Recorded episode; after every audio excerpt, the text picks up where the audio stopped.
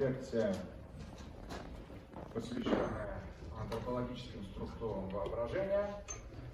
Это вторая лекция по антропологии театра, десятая по смыслу, одиннадцатая из всего курса антропология, антология, антропология театра. То есть все движется э, семантически последовательно. Конечно, если что-то упустить, то уже все постепенно будет менее-менее понятно. Но, э, тем не менее, выкладывается видео. Тем, кто хочет социальную картину на курсе, я рекомендую это смотреть. Сегодня будем говорить о проблематике о теории воображения. Об этом очень много сказано. Я написал книгу, называется «Воображение, социология, философия, структура». Я защитил докторскую диссертацию по одной из двух по социологии воображения. У меня есть курс в МГУ, я читал социологию воображения. О Дюране очень много говорил, даже представляли мы, делали такую школу выездную, кстати, театральную, посвященную э, структурам воображения. Поэтому это материал не новость. Если все предшествующее было достаточно новым, по крайней мере для меня, то этот материал по воображению можно углубить. И поэтому я буду говорить об этом довольно общим образом, о антропологических структурах воображения и воображении в театре, воображении, антропологии воображения. Но тот, кто заинтересуется, может довольно объемные материалы есть. Целые курсы, многочисленные, не, один, книги, материалы и так далее. Итак, мы э, подходим к э, да, 9, да, 9 или 10, это сбился, потому что она была вводная. Мы будем считать, что лекция 9. Театр воображения, антропологические структуры. А, начнем. Последний раз я цитирую Беттерлинка, но не с линию к тексту, а самого Беттерлинка, потом перейдем к другим авторам. Настолько меня Беттерлинк потряс, настолько это глубокий, э, э, глубокий мыслитель и драматург, что э, очень, на мой взгляд, его слова имеют колоссальное значение. Итак, начнем с того, такого понятия, как философское воображение у Метерлинга. Вот что пишет Метерлинг. Философское воображение – это свойство, очень медленно поддающееся воспитанию. Какая отличная фраза, об этом даже можно было в лекцию поговорить. Почему медленно поддается философское воображение воспитанию?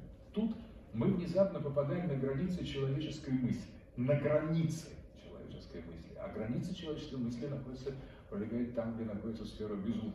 То есть философское воображение подходит к границам человеческого, человеческой мысли, то есть становится на грань безумия. И очень далеко за пределы, и здесь у Метерлинка а, курсив, за пределы полярного круга разума. Философское воображение находится за пределом разума, за пределом полярного круга разума. Здесь царит невообразимый холод и невообразимый мрак. А между тем вы не найдете здесь ничего, кроме. То есть философское воображение – это трансформация мрака в свет и тотальных льдов в раскаленное пламя. Но для тех, кто приближается сюда, не подготовив свою душу для этих новых понятий, этот свет и это пламя темны и холодны, как нарисованные. Здесь дело идет о самой точной из наук. Здесь дело идет о том, чтобы пройти по самым суровым и необитаемым землям божественного «познай самого себя».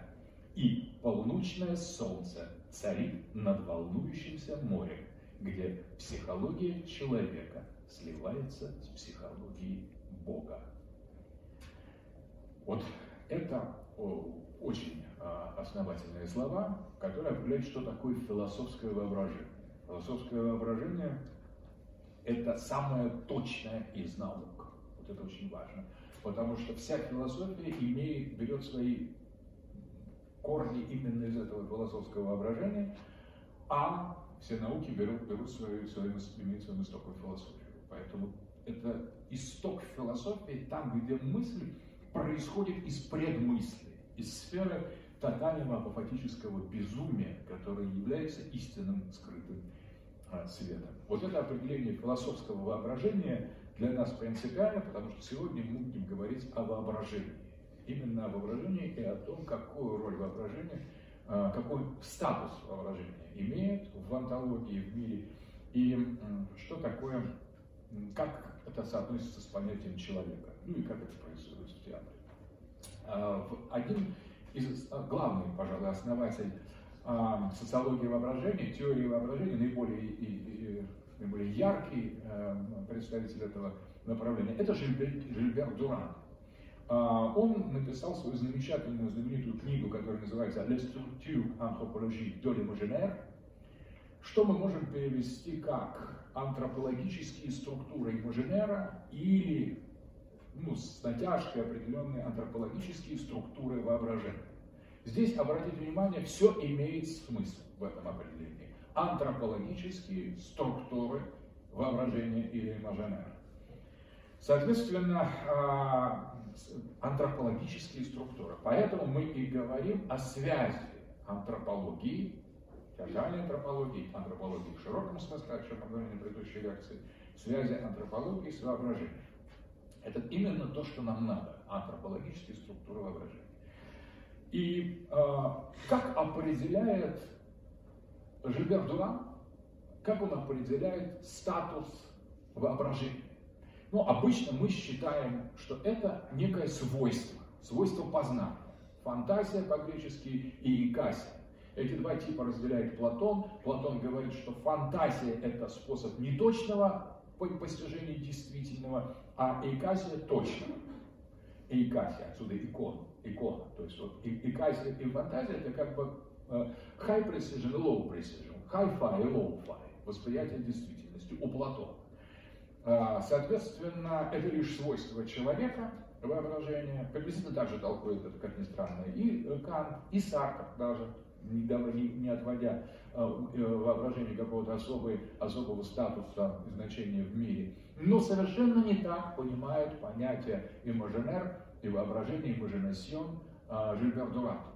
С точки зрения Дюрана, имажинер, даже можно оставить в русском слове, в русском языке это а, французское слово, имажинер – это нечто совершенно особое. Это особое и с онтологической, и с антропологической точки зрения. Это не просто свойство, которое присуще, или может быть присуще, или обязательно присуще субъекту, то есть человеческому началу, а с точки зрения Жильбера Дюрана, имажинер и есть человек. Человек есть эта способность. То есть человек это и есть воображение, активное воображение. Не, воображение не свойство человека, которое можно развивать и, э, и, или наоборот редуцировать, а это и есть человек.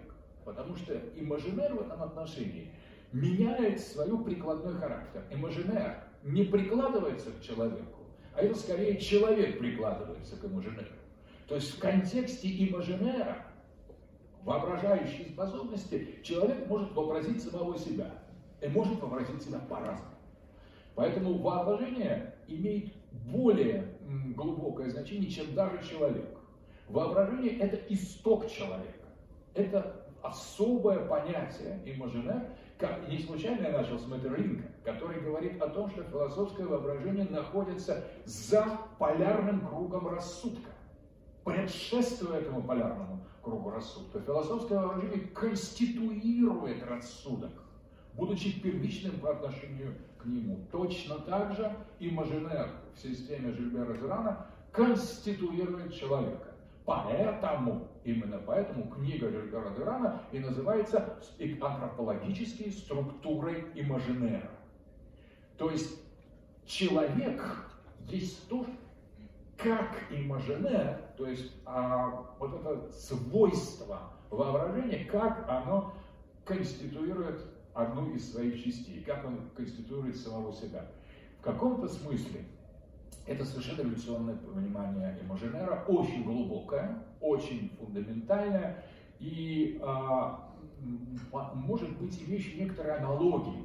Конечно, частичная аналогия с понятием Дазайн Мартина Хайдегера. Мартин Хайдегер говорит, что Дазайн это не человек. Дазайн это то, что конституирует человек.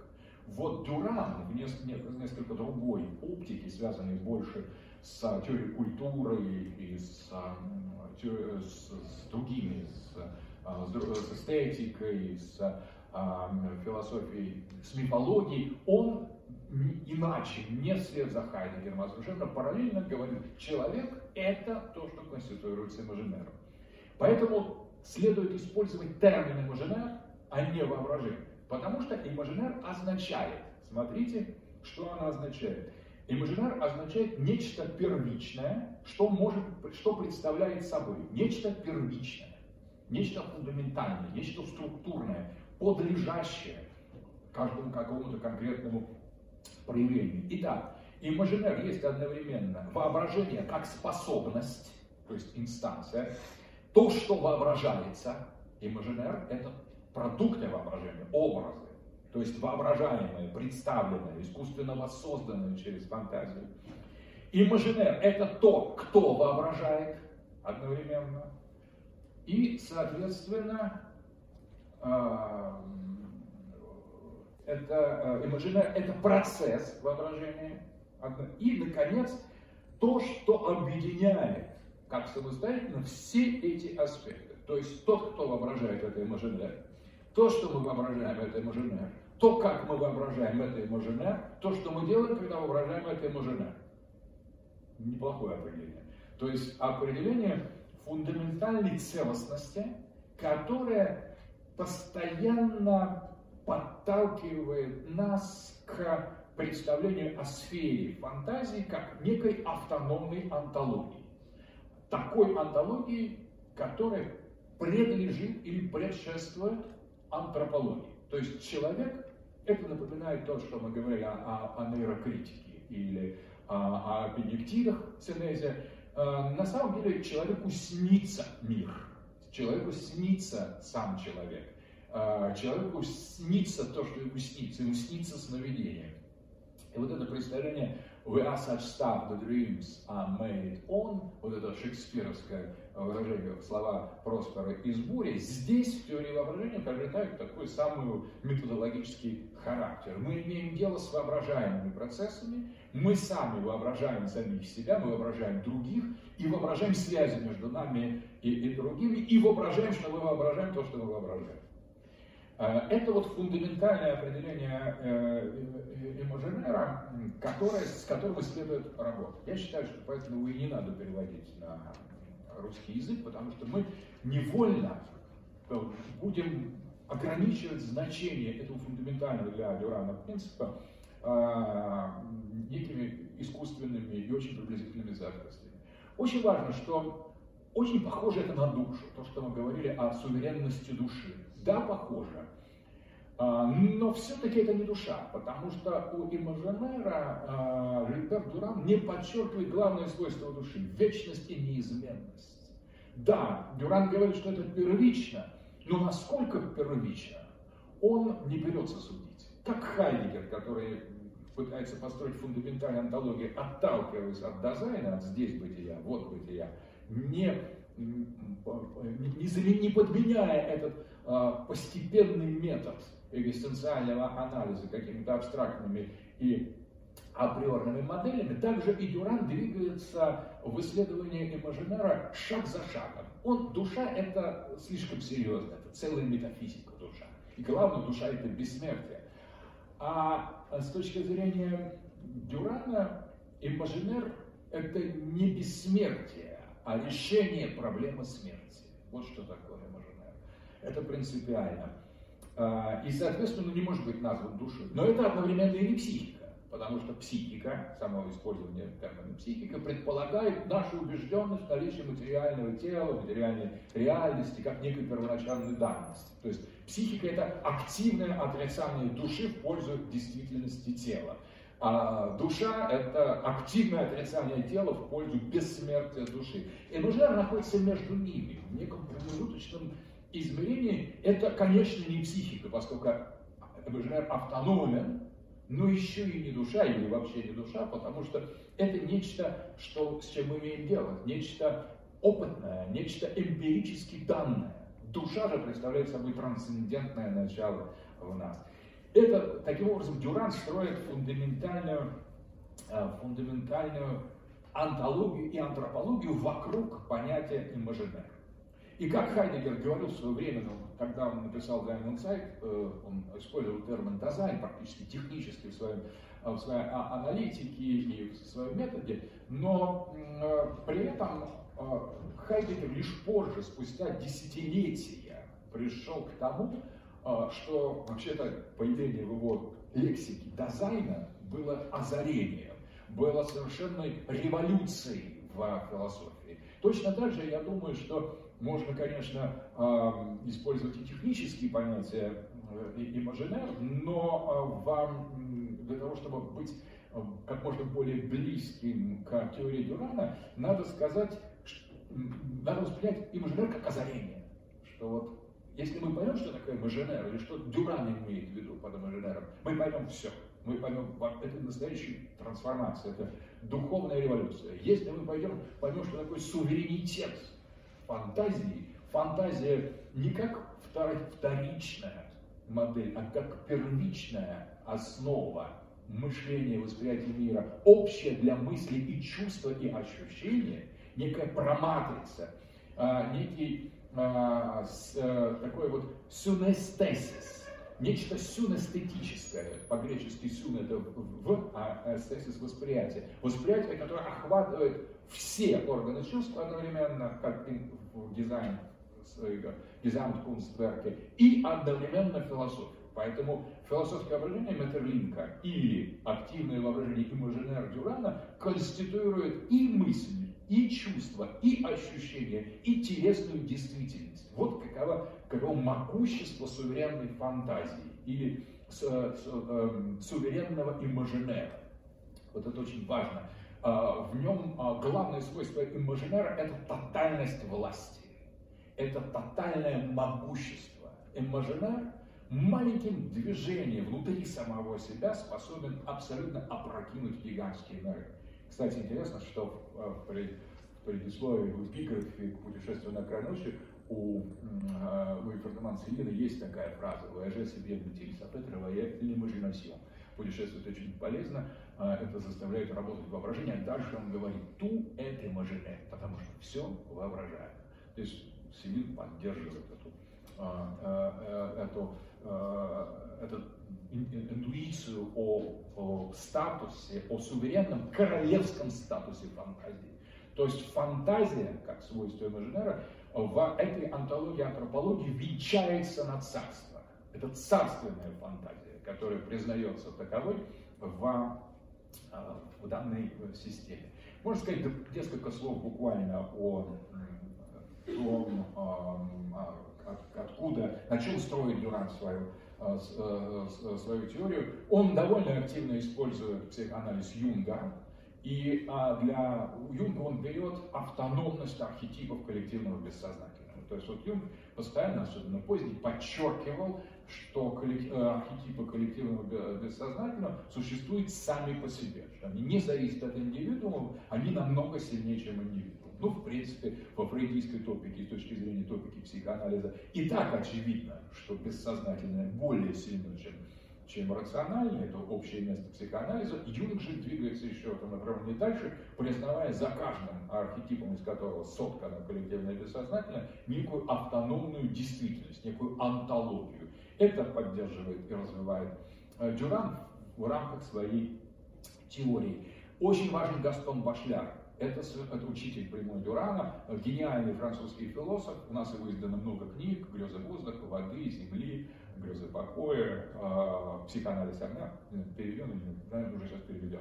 Э, это Башляр, он академик французский, он рационалист, он представитель новой рациональности который э, отнюдь не противостоя э, научной западной европейской рациональности, ставится вопросом, а как происходит формирование научных концепций, например, о веществе, о, состоянии, о звездах, об атомах, о квантах, о, о, ну, обо всем просто, о, о химических элементах, откуда они берутся. И он а, э, исследует структуры того научного воображения, imagination scientifique, который предшествует формированию научных э, теорий. Он видит в поэзии огромное количество башляр таких примеров того, как возникают представления, например, о жидкости через контакт и поэтическое воображение жидкости и метафорическое риторическое описание разных водных гладей, пространств, ручьев, как это сопрягается с другими элементами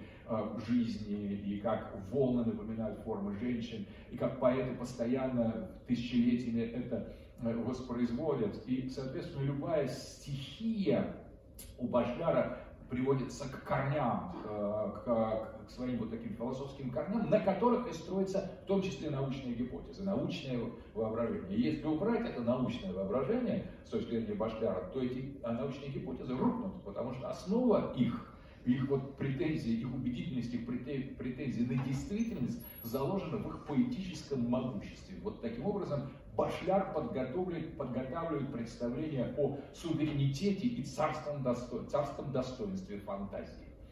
Соответственно, и когда он говорит о воображении, Башляр, научное воображение, имеет в виду приблизительно то, что Меттерлинг имел под философским воображением. Таким образом, поэзия становится ключом к физике, химии и точной науке у Башляра в рамках нового научного метода. Анри Корбен, другой ученик, учитель, прошу прощения, другой учитель а, Жильбера Дюрана, а, историк религии, ученик Хайдегера и последователь, и одновременно лучший специалист в европейской 20 века по исламской традиции, особенно по иранской традиции, переводчик Сахраварди, Мулы Садра и автор блестящей работы творческое, или лучше так, творящее воображение Ибн Араби. Он вводит понятие «imagination créatrice», творящее воображение, применительно к суфийской, к суфийской традиции, э, исламской, особенно Ибн Раби, и иранского, э, иранской, иранской философии, шиитской, а еще более древней, до, до ис, ис, ис, исламской, суфийской, и строит на этом свою теорию имажиналя. Он использует не слово имажинер, но слово имажиналь, карбен.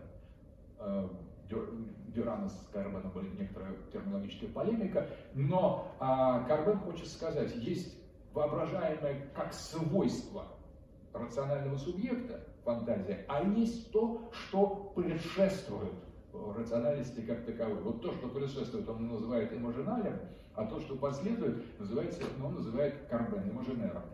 Дюран а, не проводит такое различие, он хочет все вложить в одно понятие, в имажинер. Это и то, что предшествует человеку, и то, что является его свойством, и то, что человек видит, воспринимает и чувствует, и то, что он думает. Это все имажинер для э, Дюрана. Но вот это представление о, о интересной, интереснейшая фигура у, у, у, у Карбена, имагинатрикс, то есть э, это воображающая, так он называет Святую Софию, а, кстати, Карбен находился под сильным влиянием Булгакова и русской софиологии. Э, я в Сорбоне еще 30, 30 лет назад встретил э, пожилых профессоров, которые э, слушали, застали еще Булгакова и говорили, что с ними на булгаковские лекции в Париже приходил Карбен и очень много от него взял. Он даже вроде знал Карбен русский немножко. Так вот, вот эта имагинатрикс, воображающая фигура женский род имагинатрикс. Это София, воображающая София. В данном случае мы приходим к, а, через Карпена, через эту ассоциацию с имажиналем, приходим к фундаментальным теме русской и философии, и, по крайней мере, намечаем, поскольку можно ее рассматривать отдельно. Интересно также э, знакомство э, Дюрана который был, кстати, одним из активных деятелей, героем сопротивления французского, сражался с фашистами, с Раймоном Абелио, который принадлежал к другому лагерю, э, тоже очень интересному мыслителю Рамону Абелио, э, французу. А вот познакомила э, Карбена с, с, с Абелио, Дюрана, прошу прощения, Жильбер Дюрана познакомила с Рамоном Абелио, такая очень интересная женщина, Сюнцваре де Ларкон. А, она была очень молодой и э, очень красивой, и очень рано погибла, успев написать только один, один роман лег, легкого такого содержания, не особенно осмысленный, который называется «Посланница». И вот это Сюнсиаре Деларкон она э, представляет собой такой образ имагинатрикс, потому что ну, надо же среди таких довольно скучных э, Дюрана, Карбена, скучных профессоров, глубоко погруженных в свою отвлеченную структуру, вдруг появляется э, красавица, которая говорит, а вам а, а, господин Дюран, обязательно надо познакомиться с Анри Карбеном и Раймоном Абелио. А, она гибнет в автокатастрофе со своим возлюбленным, и их э, фотографии в, в морге, э, напоминающие захоронение католических святых, публикуют в французские газеты, потому что ее возлюбленный был Нивье, известный писатель, французский. И вот история Сюнсиаре настолько поразила Э, сторонников воображения, что э, существует целый культ, э, очень маргинальный культ в современной культуре, среди современных философов воображения, культ Синсиаре, и вот ей посвящаются такие вот тоже очень крайне малотиражные исследования в поисках Синсиаре. Она фактически ничего не оставила после себя, кроме факта познакомить Дюрана с Абелио. И вошла в историю удивительная женщина, потом даже есть две или три фотографии этой Сюнсере. На одной из фотографий у нее на сумочке изображена спираль. И вот только по этой, спирали посвящено несколько диссертаций на сумочке Сюнсере. Э, То есть когда мы входим в мир воображения, маленькие э, детали начинают подчас приобретать фундаментально решающее значение, а большие, огромные построения э, математические или физические уходят на в силу полной релевантности, уходят на дальний план и исчезают за горизонтом. Еще что важно с точки зрения определения статуса Имажинера. Дюран вводит такое понятие, как троект. Это очень важно, это сущность. Если мы хотим понять, что такое мажина, что такое антропологические структуры воображения, э, важно понять, что такое троект. Троект – это некий новый термин, который вводит антропологический троект. Антропологический, то есть имеющий отношение к человеку. Антропологический троект – это нечто среднее между субъектом и объектом. Потому что субъект – это здесь, объект – это там, субъект – это кто, объект – это на что направлено внимание, отношения субъекта, а троект – это то, что между ними.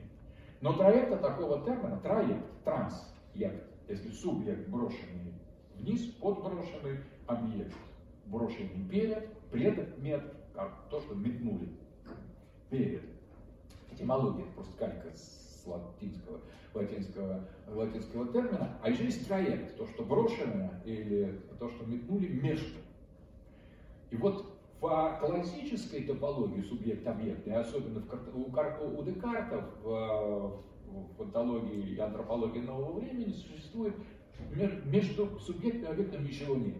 Там пустота. Ну, то есть там отношения. Объект имеет свою антологию, субъект имеет свою антологию, какой бы она ни была. А между ними некий ну, такой gap определенный, онтологический gap, который считается, что либо предмет сам себя если в эмпирическую ньютонианскую модель предмет сам себя навязывает нам, это эмпирика, либо субъект проецирует свои представления на, э, на объект, в этом случае имеем дело с субъективным идеализмом, либо существует дуализм картезианский, некая корреляция между одним и другим. Но между ними во всех, во всех топологиях современной философии всегда существует пустота.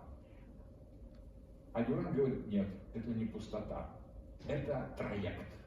То есть то, что расположено между объектом и субъектом, это нечто самостоятельно обладающее своим собственным значением. Это антропологический троект. То есть человек располагается не внутри самого себя, ну и тем более не вне, где только тело, а между. Между собой и не собой. Это очень напоминает Хайдегера. Потому что Хайдегер, когда вводит понятие дизайн, он подчеркивает, что да, по-немецки, это не here здесь и не dort там. Не here nicht dort. Не здесь и не там. Да, это между. В русском языке существовало, кстати, оно сохранилось в сербском, современном сербском, э, специальное местоимение «овый». Это не, не тот и не этот, а «овај». это тот где-то между тем и этим, между там и здесь находится овде. Вот греки, э, сербы, прошу прощения, и так и говорят. Овде это значит, вот сейчас у них это приблизилось к нам, овде, это типа здесь. Соответственно, э, и вот траект э, Дюрана, антропологический траект Дюрана и Дазайн Хайдегер еще раз пересекаются, потому что оба они расположены между, между тем, что, что воспринимается, и между тем, кто воспринимает. Здесь нет субъекта и объекта первично данным, данными, а есть антропологический троект, который растянут и живет между э, своим одним полюсом, который является внутренним, и своим внешним полюсом, который является внешним миром. И вот это представление, это там же расположен, расположен. То есть имажинер и, и есть антропологический троект. Поэтому антропологические структуры воображения и антропологические структуры имажинера создают совершенно новую топологию. Топологию суверенной фантазии, где фантазия именно является той инстанцией, которая выдумывает в, в обоих направлениях. Если фантазия обращена в одну сторону, она воображает или фантазирует субъекта, который потом уже считает себя действительным, настоящим, а не воображаемым, он быстро забывает, что его вообразили. С другого направления двигаясь, фантазия конституирует объект, который тоже застывает и превращается в некую, некую ценность. И потом уже сама эта операция, эта структура, антропологическая структура воображения забывается, стирается, и все думают, что так было всегда, что вот ходил субъект по объекту, шел, посвистывал, поглядывал, а на самом деле никто ни, ни почему не ушел. Двигается имажинер, создавая и э, того, кто видит, и то, что видит тот, тот, кто видит. Очень близкая топология, не случайно мы Хайдегер упоминаем, феноменологии, в интенциональном акте Гусарля, то если обращаться к философам в философской сфере, такую же топологию, очень сходную топологию строит э, Гуссерль, Брентан и вся феноменология, а Хайдегер является частью этой традиции. Теперь очень важный момент. А, но к чему же, с чем же а, оперирует а, троект или имажинер на другом полюсе. Если внутреннее и внешнее в равной мере, хотя и по-разному, включены в сам имажинер, то что же существует вне имажинера? Что существует за его пределы? Имажинерный субъект. Имажинер это то, что это включает в себя объект и, и, и субъект как интенциональный акт у феноменологии, как дозай.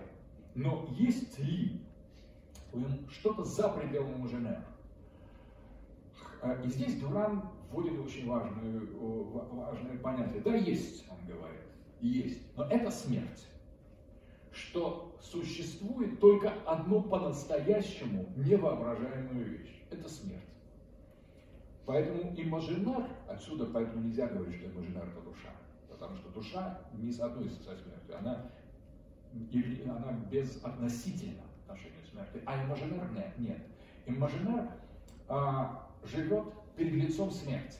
А, имажинер окружен смертью. Имажинер схвачен смертью в кольцо, и именно диалог со смертью и составляет структура имажинера. Если бы этого диалога, если бы этого другого в лице смерти не было, то мы бы говорили о каком-то хаосе определенного воображаемого. Но он становится структурой из хаоса. Имажинар становится структурой, становится антропологической, антропологической структурой, становится человеком и организованным, размеченным человеком мира, когда имажинер сталкивается со смертью.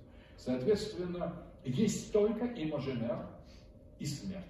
Все, вот это и есть главная а, философская, философская антропология, а, антропология, а, антропология Жильбера Дюрана. Поэтому а, все есть а, отношение имажинера к, к смерти. Смерть – это не имажинер, можно так сказать. Имажинер есть все, кроме, кроме смерти. Но поскольку имажинер есть все, то смерть полностью бессодержательна. Смерть есть простое и чистое снятие имажинера. И больше ничего. В смерти нет никакого содержательного значения. Это тоже специфика э, социологии философии воображения, антропологии воображения, можно так сказать. Соответственно, это так у Дюрана, это не значит, что это так. Мы сейчас рассматриваем именно дюрановскую топологии. И поэтому смерть является совершенно без, бессодержательной. Если в смерти мы что-то начинаем различать, в ничто, это означает, это действие нашего имажинера. Это не действие смерти.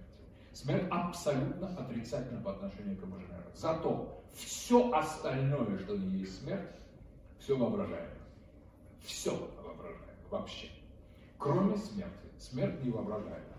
Смерть действительно лежит по ту сторону. Немного напоминает, ну, относительно, конечно, Лакана, но при этом обратите внимание, что по, сам Лакан, по понятию у него тоже есть порядок воображаемый, имеет в виду совершенно нечто противоположное, другое, просто отличное, нежели Дюран. Поэтому во всей философии, где мы встречались с одними же сходными, даже с одними и теми же понятиями, обязательно надо э, рассматривать контекст, в каком контексте то или иной термин, то или иной концепт, тот или иной концепт, та или иная теория действует в этом у данного конкретного автора или какой-то школы. Поэтому Лакан я просто упомянул, но сходство некоторое э, есть. При этом очень интересно, как дана смерть Имаженера? Как время? Потому что куда бы мы ни двигались, Имаженер, как бы он ни распластывался, какую бы структуру он ни, ни создавал, какую бы фигуру он не творил и не вырисовывал, если он погружен во время, Имаженер, то он двигается только к смерти. Потому что в каком бы направлении время не текло, для имажинера оно течет в сторону смерти.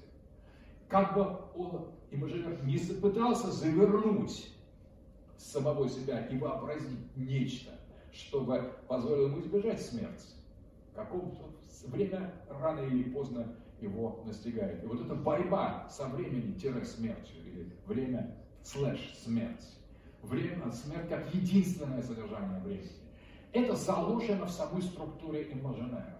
Поэтому имажинер испытывает дикий ужас перед лицом смерти и времени. Потому что смерть и время одно и то же. Чистое время – это чистая смерть.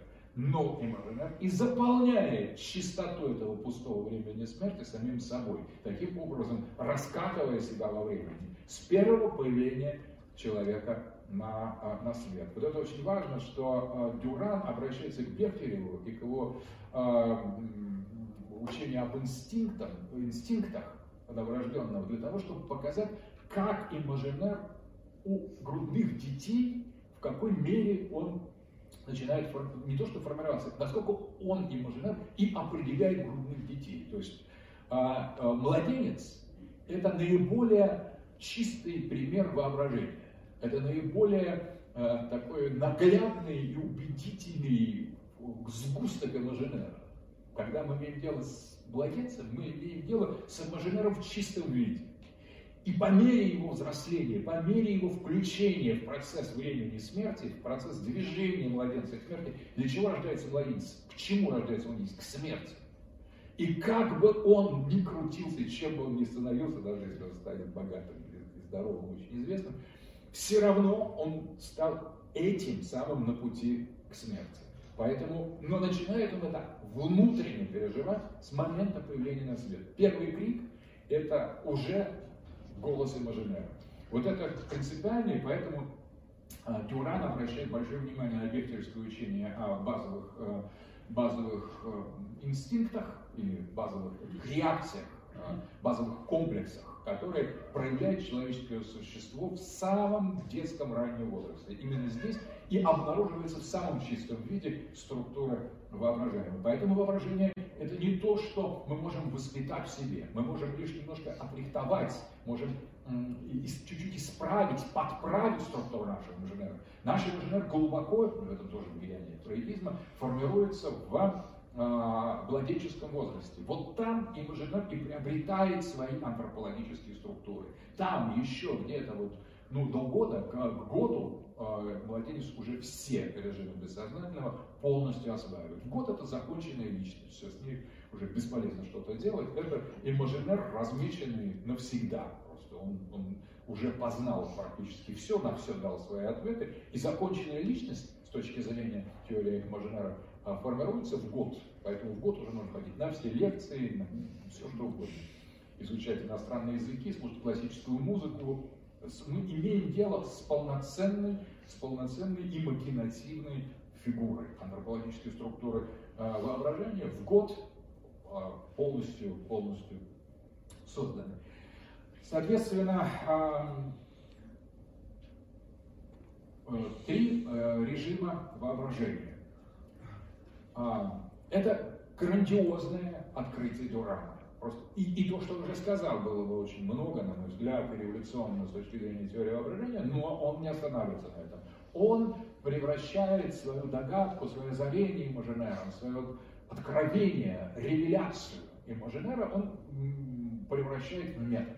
И вот это уже становится по-настоящему интересно, и это приближает нас к теории культурологии, теории искусств, теории к, к постижению особого инструментария для дешифровки и систематизации мифологии, религии и театра. Поэтому на самом деле в этом, пожалуй, заключается самое, ну, самое прикладное, практическое, но не техническое. Помните, мы говорили, что практика и техника – это две резко различные вещи. Практика, на практику Практика – это применение теории к внешнему миру суверенного субъекта, или в данном случае суверенной фантазии.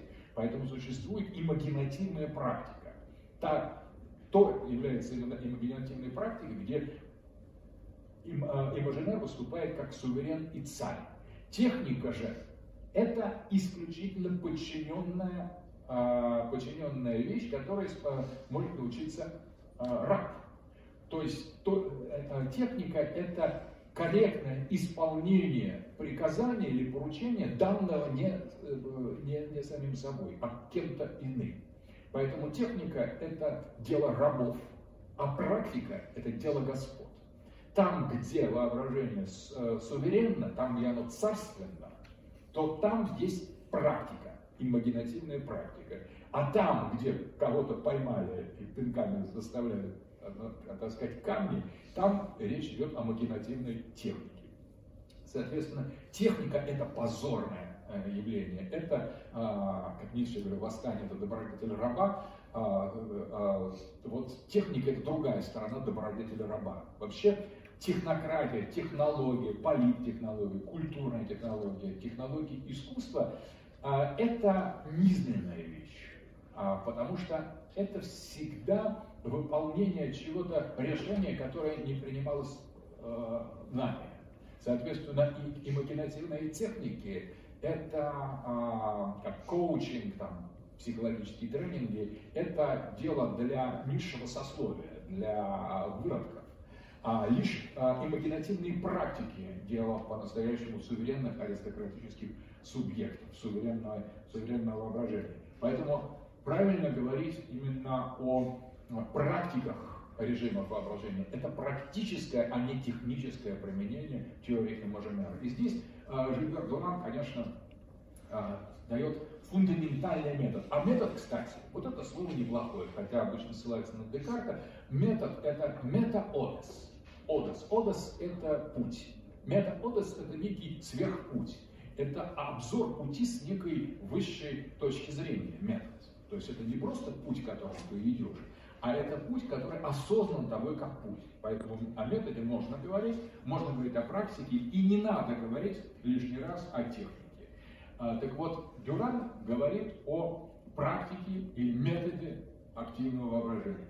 Для того, чтобы определить антропологическую структуру э, он вводит такую схему. С одной стороны, он говорит, что существует у имажинера три режима. Три режима воображения. То есть структурируется имажинат тремя различными способами. И ни один из этих способов не сводим другому. То есть, условно говоря, это как бы три э, порядка или три, э, три алгоритма функционирования имажинера. Один из них, режим воображения, называется диурн или дневной, дневной режим воображения. Это не так просто, как кажется, ну, легко, соблазнительно отождествить дневной режим воображения с э, функционированием нашего здорового рассудка, который не такой уж здоровый. Как если копнуть, если вспомнить Фергюсона и Рейда, или шотландских теоретиков здравого смысла, просто больные люди были, и рассудок у них больной. Ну, ладно. В любом случае, такой подсчитывающий рационализм дня может казаться нам понятным. Но это не диурн, это важно. Диурн – нечто иное, хотя он называется дневным режимом воображения.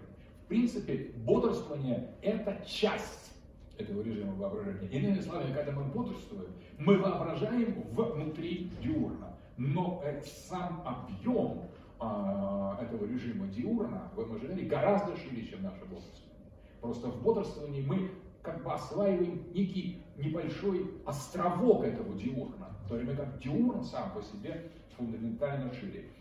И диурн основан на э, жестком разделении, об этом мы сейчас будем более, чуть более подробно говорить, но э, в режиме диурна имажинер собирается как таковой в оппозиции смерти. А второй режим, или два режима сразу, даже два режима, который называется ноктюрн. При этом а, Дюран разделяет драматический ноктюрн, здесь мы уже в самой, самой театральной сфере драматический ноктюрн и мистический ноктюрн.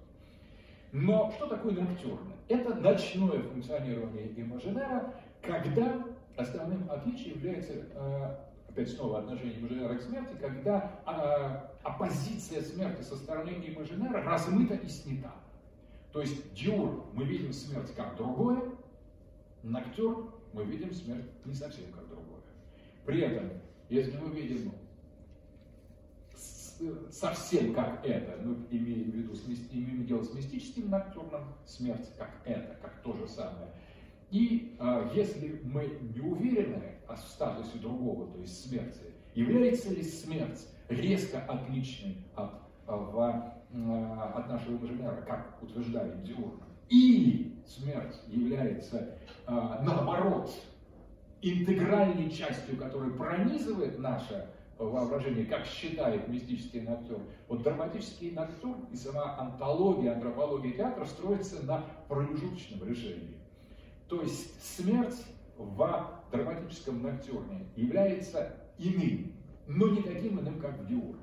То есть при этом можно сказать, что в драматическом ноктюрне смерть включается частично в имажинер, но не так полно, как в мистическом ноктюрне. В любом случае проходит грань между, можно сказать, это три режима. И сам а, Дюран говорит о трех режимах. Они разные. Но а, в диурне противостояние имажинера и смерти резко акцентируется, в ноктюрне стушевывается. То есть в одном случае мы имеем high precision видение. Вот это мы, а вот это не мы. Вот это субъект, а вот это объект. Вот это один, а вот это два. И мы видим, что один не, не два. Просто не два и все. Один и два. И они различны. Мы не видим, как между ними происходит никаких трансформаций. Мы разрываем реальность, и это так действует наше дневное сознание и много чего еще, кроме этого. Но, тем не менее, а ноктюрн – это когда один и два мы не уверены. Ну, вроде там похожие будут там, а если я один раз пилить пополам, да? как вот, вот тоже вопрос такой онтологический. А, известно, что если червя разделить на две части, оба будут изливаться. Так кто же из них червь? Вот если кто из них вот, был один червь, стало два. Это что? Получилось, что одного двух червей э, создали на самом деле. Оба же извиваются. Так кто же из них тот червь, который мы до того, как он разделили? Вот такие мысли приходят в состоянии ноктюрна. А, то есть вот представляете, что с одним можно что-то поделать такое, чтобы между одним и два отношения возникли более сложные, более диалектические. По крайней мере, ну, например, умер, но воскрес, или умер, но не совсем или умер, да не тот, или там вот, э, созвездия о смерти не подтвердились, или, например, идея воскресения, существования души и так далее. Дюран очень ироничный подход. В любом случае, отношение инженера к смерти может решаться либо эксклюзивно, тогда мы делаем с Дюраном, либо инклюзивно, то есть более хитро. Тогда мы имеем дело с ноктюрном. Но уже внутри ноктюрна, режима воображения, тоже есть своя четкая грань. В одном случае имажинер в случае мистического ноктюрна, полностью переходят на сторону смерти. Он говорит, я есть смерть, я и не жил никогда, я вот здесь всегда вот был такой, и всегда буду. Я вечен с точки зрения вечности смерти. То есть это полная такая капитуляция э, имажинера перед, э, перед своим, своей антитезой. А драматический ноктюрн играет с со смертью, он то отличен от нее, то не отличен, то там два, то один. И вот эта гротская антология составляет ткань а, драматического режима воображения и поэтому на самом деле имеет самое прямое отношение к антологии театра. Это первая часть, теперь быстро пройдемся по режиму. А, диурна, часть вторая, режим а, воображения диурна. Здесь э, я использовал замечательную иллюстрацию э, гениального художника Алексея Беляева Гинтофта, который будет в МХАТе делать презентацию нового проекта. Э, это редчайший, я думаю, художник в России, который акцентирует в нашей истории, в первую очередь, аполлоническое измерение, светлое, световое. Это художник Диурна, теоретик Диурна, а, лауреат премии Кандинского. Очень характерно ну, и фигура Аполлона, и, и топика, и стиль. А, это диурническая живопись. Живопись режима Диурна, э, э, живопись э, света. Соответственно, в Амхате будет такая, в январе планируется открытие светового, светового театра, аполлонического театра Беляева Гинтов. Соответственно, основные фигуры э, режима, режима, э, режима диурна. Э, режим диурна – это дневной, светлый, все то, что связано с дневными божествами, с небесными божествами, относится к мифологии или к имажинеру диурна. В первую очередь, действия в, в режиме диурна, имажинер как бы конституирует небесное отеческое божество, вертикаль. И с этой вертикалью живет, с ней он отождествляет, он называет себя. Даже если Отец неизвестен и скрыт, даже если небо закрыто облаками, Диурн знает, вопреки всему, о существовании Отца и знает о существовании неба, потому что он знает, что он сын, и потому что он знает, что он внизу. И именно знание того, что Он есть Сын, и Он внизу, и конституирует в геометрическом движении имажинера верх и Отца. Вот это принципиальный момент. Так создается трансцендентальная топология, характерная для большинства религий, культур, ну, для значительного количества, уж по крайней мере для всего индоевропейского общества. Индоевропейские народы, все говорящие на индоевропейских языках, от э, индусов, тахаров, э, скифов, э, иранцев, до греков, латинян, славян, германцев, кельтов и, и, и, и, и иллирийцев, например, или фракийцев, все они принадлежат к, к такому, к чистой культуре диурна. Это культура, когда не надо иметь отца, чтобы знать его существование, надо быть сыном. Если мы, говорит индоевропеец, если я сын, то отец есть. Если то, где я нахожусь внизу, то есть и небо, и есть и верх. И эта вертикаль конституируется а, а, неким культом света, культом солнца, солярных людей, зонен меншин. Соответственно, представление о великом свете становится в основе культуры, э, культуры, четкое различие между одним и другим. Математика очень э, такая европейское учение. Одно, а не два, два, а не три. Геометрия, ясные, ясные формы, четкое различие. Полное из, изгнание э, из, а, из всего промежуточного между субъектом и объектом кстати, с чего мы начали, что, чего, и представление проекта как абсолютно консолидированной, мощнейшей, концентрированной инстанции, которая солярным образом утверждает э, все. Такое э, отсюда принцип героизма, принцип чистоты очень важен для Диура. Диур постоянно чувствует неприязнь того, что он запятнан. Диур хочет быть чистым, поэтому омовение в религии имеют такое фундаментальное значение. Э, чистота религиозного, э, религиозного культа, представление того, что есть чистое в еде и нечистое, дозволенное и недозволенное. Режим Диурна очень любит запреты. Это аскетический режим. Вот ты этого не делаешь, не делай еще вот этого и еще вот этого, а это все-таки делаешь, и это перестань делать. То есть йогическая практика, э, которая призвана, у нас, кстати, есть недоразумение относительно йоги. Йога – это путь иссушения тела. Цель йоги – сделать тело бессильным, атрофированным, слабым, гнилым и как можно более несуществующим, для того, чтобы укрепить дух. У нас же эта практика по уничтожению тела, по его просто такому физическому истреблению аскетическому превратилась в, а, парадоксальным образом в некую оздоровительную практику.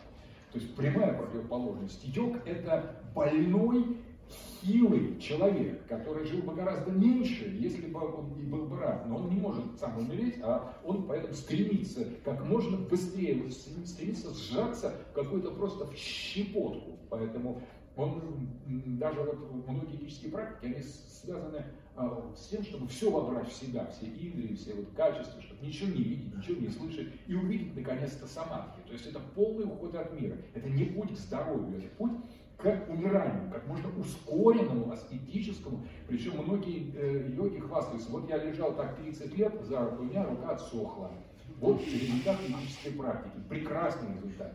Это типичный диурнический путь, который э, связан с минимализацией любого такого не солнечного, не светлого наличия. Ничего нет, кроме внутреннего озарения, самадхи. Вот в самадхи это все. Вот э, все движение интеллекта, духа, надо все собрать туда, никак, никак, никаких излишеств. Это классический, э, классический путь диурна. Что важно, диализис, это греческое, греческое слово, диализ, расчленение, разделение. Здесь режим диурна – это режим постоянных дуальностей. Все делится. Поэтому классическим символом режима диурна – это меч. Это то, что рубят.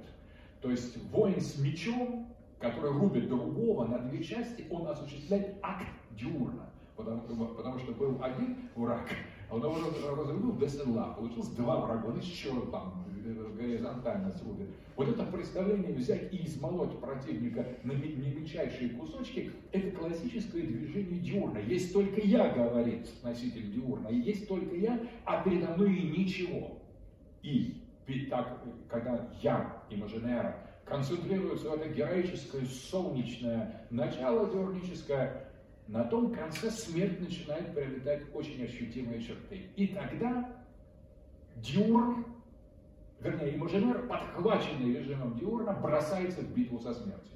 И биться со смертью – это единственная задача а, носителя диурна.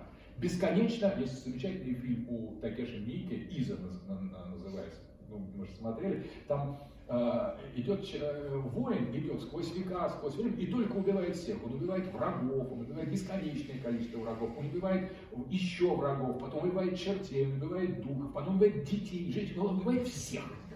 На протяжении всего фильма. Фильм без начала, без конца, такой просто э, классическая иллюстрация вот этого режима Диурна. Диурн постоянно уничтожает другого, нежели себя. Тем самым он консолидирует себя и расчленяет в прах другого. Классическое психическим заболеванием, соответствующее Диурну, является паранойя. Когда человек уверен, что, все его преследуют, а его реально преследуют, его преследуют силы смерти, время пытается зайти в него и двигать, двигать его к, к, своему, собственному концу, а Диурн бросает этому вызов. Поэтому Диурн, с точки зрения такой антропологической структуры воображения, и является источником мысли о бессмертии. То есть диурн конституирует бессмертие, не бессмертие конституирует душу, а душа является ответом, одним, одной из имагинативных практик суверенной фантазии в битве с, с, со временем и смертью. Соответственно, а, вертикальные топологии. Полет или падение. Падение это тоже диурн. Потому что на самом деле главное, чтобы не, не, не стоять на месте или не скатываться куда-то. Если ты падаешь, то это инстинкт птицы. А, орлов а, учат летать, да и вообще птенцов учат летать тем, что их выбрасывают из гнезда. Выбрасывают из гнезда. Если они полетят, это птица. Если они упадут, это камень. Но вот режим Дюрна предпочитает выбросить все. Все вообще просто из всех гнезд вы, выкидывать и посмотреть, что полетит, то наше Диор, что упадет, то и, и, и бог с ним, ни, ничего страшного, потому что камень ему туда и дорога. Диор это самое, поэтому греза падения, ужас падения, сны о падении, это а, а, принадлежат к режиму, к режиму Диурна. Бездна. А, Диурн постоянно находится, имажинер в режиме Диурна постоянно находится на пороге бездны. Он все время смотрит, то, что его окружает, это не твердый мир. Отсюда ощущение э, нашей Земли как юдоли, временного пристанища, какого-то э, одного из эпизодов жизни странника. Диурн это странник. Он никогда не у себя дома. Он всегда в изгнании, потому что где бы он ни находился, это и будет изгнание и ад. Соответственно, и бездна – это то, что постоянно сопровождает не только Паскаля, но и режим э, Диурна. Э, э, Диурн, Бажаляр в режиме Диурна окружен бездном, как смерть. Смерть везде. Она смотрит на него из каждого угла, из каждого глаз. Все другое, нежели он сам, это смерть. Но и сам он пронизанный этой смертью является смертью для самого себя. Поэтому Диур, в принципе, утверждая самого себя, не любит свои, а, скажем, распущенные стороны. Поэтому Диур – это абсолютная дисциплина, солярная дисциплина подчинения самому себе. Отсюда метафизика спорта. Греки ненавидели тело. Во-первых, они просто не могли видеть женского тела, они считали его отвратительным.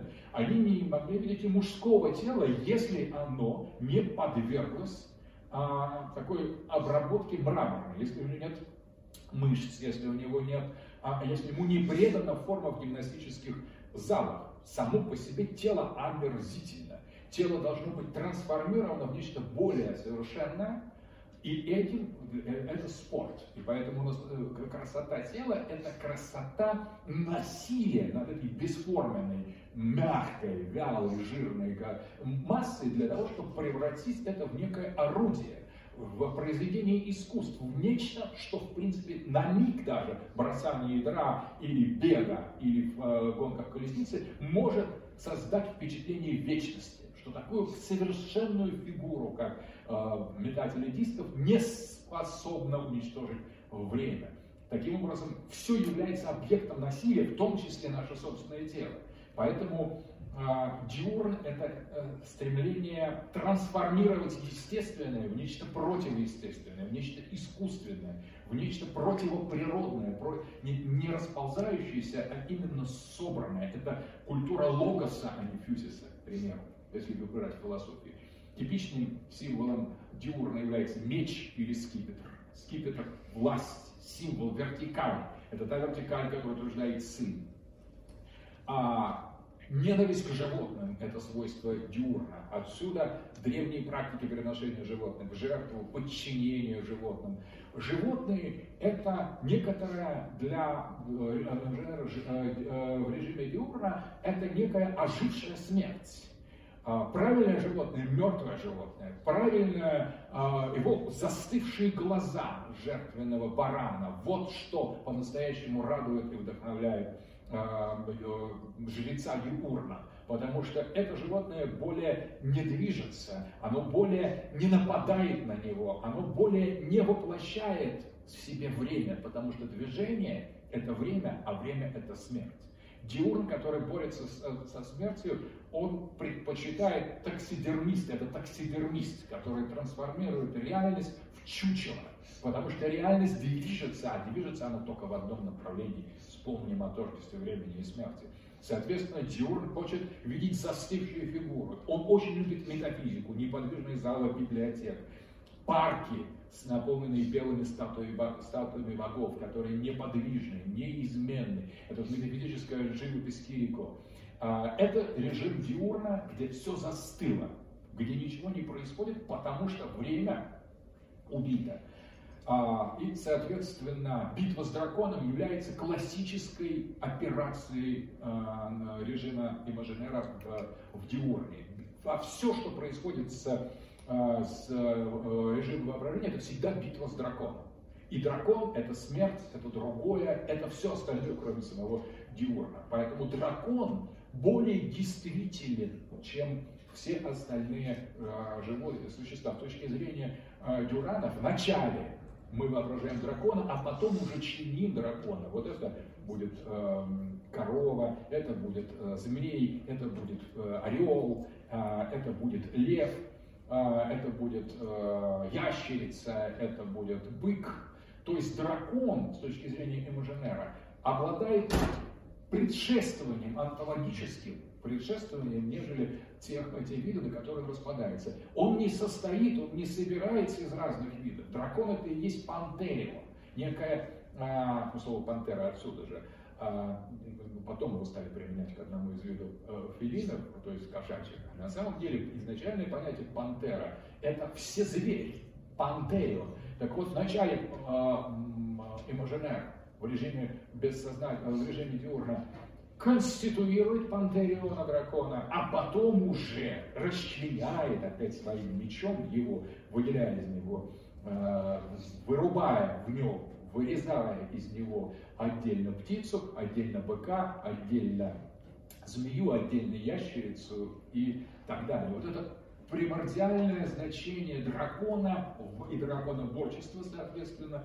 в режиме, э, э, в режиме воображения диурна. Стрела. Нет ничего более э, диурнического, чем пущенная стрела. Обратите внимание, эта стрела летит только в одном направлении. Она не может вернуться. Она летит только в одном направлении. Даже ее асимметричный вид – это как раз типичное, как разрубание связи, разрубание городного узла. Это действие Э, диурна, так и пуск стрелы. Стрела летит в одном направлении, не возвращаясь никогда. Это антибумеранг. Э, и э, полет стрелы туда, отсюда, туда, есть высочайшее проявление диурна. Проход против ночи. Диурн, имажинар в режиме диурна постоянно отрезает что-то от самого себя. Потому что он не только хочет разрушить и уничтожить, и победить, и расчленить врагов, и все, что, и убить э, жертвенное животное, и остановить поток времени. Он видит и в самом себе, в самом имажинере, видит те части, которые пронизаны, пронизаны э, силами ночи, силами рока, силами смерти. Поэтому он очищает себя, он пытается от себя что-то отсечь. И тем самым нанести себе удар, шрам, травму. Отсюда значение э, ритуальной травмы при инициации, потому что многие инициатические ритуалы имеют это очистительно-диурнический характер. Вот шрам порез на лице, который наносят во многих инициатических практиках, означает знак диурна.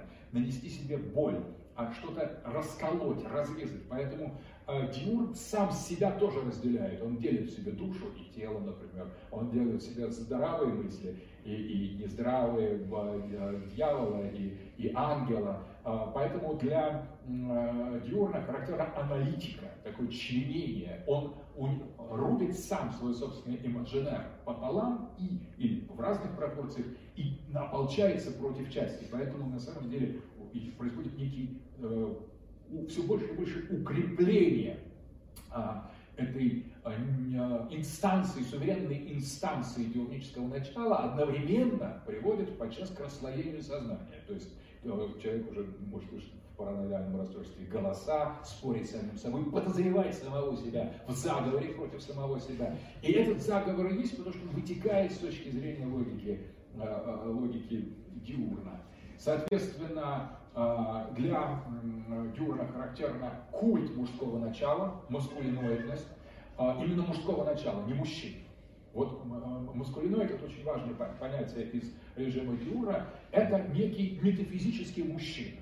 Метафизический мужчина должен быть приблизительно таким, как его, его видит режим диурна, но где такие мужчины? Их, ну, когда-то они были, они были нормативными, но потом они исчезли. А маскулиноидовский режим конституирует этих, а, режим а, диурна конституирует этих мужчин, продолжает, и они уже селятся как бы даже не только в самих современных мужчинах, а они селятся, вот эти мускулиноиды, селятся и подчас в женщинах, которые начинают воспроизводить такие же архетипы, героические, чистота, вертикальность, преданность, героизм, ненависть к смерти, готовность к э, жертвам, э, соответственно, и между какими-то людьми. То есть, например, иногда маскулиноидные образы могут легко переноситься на, или на духов, или на какие-то... Просто помещаться в разные, в разные точки. То есть маскулиноидность – это не мужчина. Это мужчина – это лишь элемент мускулиноидности. Мускулиноидность более общее, имагинативное э, э, понятие имажинера и антропологическая структура воображения, которая структурирована по логике диурна. Маскулиноид – это диурн. Вот тот, кто диурн, тот мускулин, тот мужчина. А тот, кто, если он мужчина, но не диурн, тот уже не, не совсем мужчина. Так структурируется э, антропология имажинера в этом режиме. Ну, отсюда же, отсюда мизогиния, ненависть к женщинам. Женщина воспринимается в таком ключе. Опять женщина воображаемая, нереальная женщина. Женщина как носитель ночи, она воспринимается как однозначно как выразитель э, смерти, гибель, грех, нечистоплотность, рок, время, а, отсутствие всякого смысла, отсутствие всякой содержательности, и поэтому возникает жесточайший агрессивный патриархат. Диурн конституирует патриархат, потому что женщина здесь принципиально рассматривается как другое. Если э, в диурническом движении мужчина готов сам себя уже просто в себе увидеть врага и другое, то, естественно, в этом э, э, этом, в антропологическом дифференции, который представляет собой пол, в другом он видит все те самые отрицательные качества, с которыми он э, борется. Поэтому представление о женщинах в патриархальном обществе формируется режимом диурна. Женщина вообще не такая, может быть, ее и нет. Но вот она конституируется именно как другое, как темное, некрасивое, грязное, уродливое, а постоянно опасное, тягучее, пытающееся захватить свои собственные темные материальные проблемы, это диурнический свет. А это дьявол. Отсюда представление в религии о том, что благодаря Еве произошло грехопадение. Отсюда э, дифференциация поведения в религиозных контекстах между мужчиной и женщиной, разделение на мужчину и женщину, раздельные классы, раздельное состояние в церкви, покрывание головы у женщин и наоборот открывание головы у мужчин в э, церкви, в некоторых религиях наоборот, не важно. Важно лишь, что Женщина – это другое человеческое в режиме диурна. Отсюда ненависть к женщинам, мизогиния, стремление создать а, монашеские общины. И вот идеалом такой а, страны а, Дивурна является Афон, где считается, что не ступала нога женщины, кроме Святой Богородицы, которая Божьей, Божьей Матери. И вот это Афон – это республика мужчин, где не пускают женщин. И вот в Афоне существует такая атмосфера вот этой мускулиноидности, аскетизма, чистоты такой именно дюрнической. А, соответственно, дуализм является классическим свойством фигуры Диурна. И все, где мы встречаем дуализм, там можно легко э, э, а, опознать, что имеем, имеем дело с имажинером, работающим в этом воображении. Но что, о чем мы сейчас только что говорили? Мы говорим, что наше воображение, имажинер, или то, чем мы являемся, наша основа, то философское воображение, на котором основана вся наша культура, наша судьба и мы сами, может работать в таком режиме. Может работать в таком режиме, и его мы находим в культуре, в психологии, в поведении, во всем. Но это еще не все. Существует ноктюр. Теперь тот же самый имажинар может работать совершенно в другом, в другом измерении. И вот мы попадаем, берем самую крайнюю форму, мистический ноктюр, полная противоположность диурну. Наш имажинар может быть структурирован прямо противоположным образом. Прямо противоположным образом. Вместо диализиса, то есть четкого разделения, предельно ясного, вместо дня ночь, вместо света тьма, вместо мужчины женщины, вместо неба земля, вместо сына мать, а вот главной фигурой всего режима ноктюрна, это характерно и для мистического, и для драматического, является фигура риторического эвфемизма. Это главный метод ноктюрна. Когда имажинер видит смерть, видит время, он говорит, о, какая замечательная вещь, а, время, как оно здорово течет, тянется, какая хорошая вещь смерть, как здорово, вот это покой, мы, мы не умрем, мы успеем, мы уснем, мы успокоимся, мы будем покойниками. Как здорово быть покойниками. Я и сейчас хочу на покой, э, и сейчас хочу отдохнуть, и я хочу уснуть, и я хочу, как хорошо было, вспоминает человек в этом режиме, в утробе у матери. сидишь, ешь, ощущение прекрасное, все булькает вокруг. Э, э, экстатическое ощущение от каждого того, что мама съела, и ничего, никуда не надо ходить, ни, ни на что обращать внимание. Все абсолютно автономный цикл существования. Это воспринимательное воспоминание является в каком-то смысле матрицей существования, существования мистического ноктюрна. То есть ты уже есть, ты уже в животе, то есть ты уже где-то, как бы сказать, сформирован, но еще никакой ответственности за свое наличие в мире ты не несешь. А от смерти ты а, огражден мамой, потому что вокруг тебя не смерть, вокруг тебя мама. А мама это доброе, это то, что помогает, кормит, еще ничего не соображает, правда. Слава Богу, потому что даже это усилие требует, что мама кормит, а когда вот просто вот питаешься, вот это утробное состояние зародыша, фетуса, питальное состояние, оно представляет собой парадигму существования мистического ноктюрна. То есть ты уже вроде бы сформировался, но еще ты сформировался таким образом, тут еще часть. Ты часть воды, часть воздуха, часть, часть процессов, которые происходят в, э, в животе у, у другого существа, и, и ты полностью лишен ответственности. Ничего больше. И это является в мистическом ноктюрне некой и объектом эвфемизации. То есть ты, э, рожден, ты уже рожден к смерти, ты уже появился к смерти. И вынашиваешься ты эти 9 месяцев к смерти, чтобы появиться в Диурн, чтобы столкнуться с ужасом смерти и времени, с врагами, с необходимостью сражаться. Но ты этого еще, слава Богу, не знаешь. И поэтому ты проецируешь на это время некое ощущение полной эйфории эйфории, которая твое уже существование кажется теперь несуществованием. Таким образом, смерть из того, чтобы быть иным, становится этим. В режиме мистического ноктюрна имажинер переходит на противоположную сторону, на противоположную самому себе.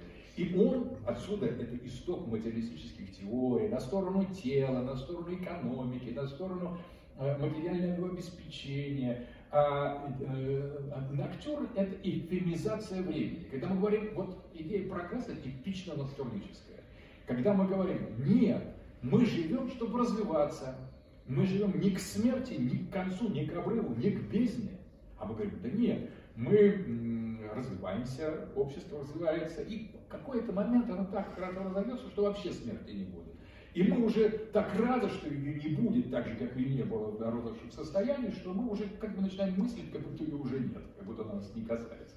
Мы ее гоним, не надо думать о смерти, давайте вынесем кладбище, которые раньше стали в центре селения, давайте вынесем эти кладбища куда-нибудь подальше, чтобы ничего нам не напоминало, давайте жить одним днем. И это означает, что постепенно режим имажинера переходит в свой противоположный натурнический режим, то есть э, в натурническое существование. Имажинер включает эффективизацию, ну, например, человеку в драке выбили зуб. Он говорит, о, хорошо, оно у меня и так болело. Или там кто-то э, попал под трамвай. О, отлично, возьму больничный, устал так на работе, обязательно э, есть э, обоснование. Так человек, э, или куда-то его выгнали откуда-то, он говорит, ну я не очень-то и хотел э, там находиться, откуда меня выгнали, и пусть они без меня, там, им же хуже будет. Таким образом, мы с э, в жизни, в культуре. Сталкиваемся с эфемизацией того, что находится на обратной стороне, эфемизацией врагов, эфемизацией конфликта, эфемизацией оппозиции. Включение оппозиции, более того, не просто включение, это можно назвать так, режим мистического ноктурна – это стокгольский синдром. Тебя берут, схватили в заложники. Ты говоришь, слушай, пожалуй, эти ребята правы, они борются за верное настоящее дело примкну-ка и помогу-ка я других вот этих заложников пытать, там, уничтожать, отстреливать. Это не просто режим а, выживания включается. Частично да, но сам режим выживания, в нем есть уже что-то натурническое, потому что режим выживания это уже мистический ноктюр нашего инженера. Потому что героическая реакция наоборот на эти все приключения, там их нет. Подойти как по морге, да, тут на улицу, сразу начинается какой-то диурм. Вот Евгений Сергеевич Головин он когда э, проводил такие практики э, философские, он э, в основном в таком все это проходил в некотором подпитом состоянии, он шел со, со своими э, друзьями, они о чем-то бурно говорили, ставил шпана советская еще. И вот Женя, будучи интеллигентным человеком, он подходил и прям ударом, как страшная, серьезная шпана, он видишь, что интеллигенция. Он покатил и ударом был по какому-то самому такому страшному человеку в челюсть. И тут же падал сам, не дожидаясь.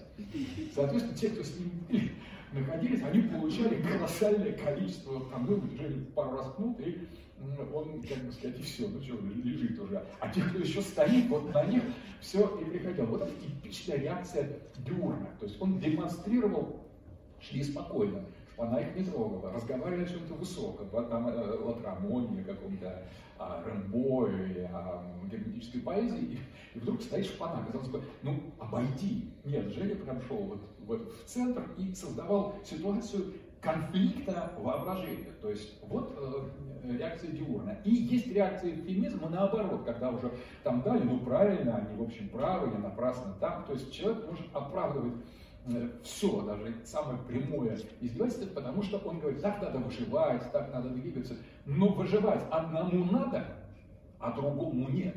Один идет на войну, другой дезертирует с фронта, один в обоз.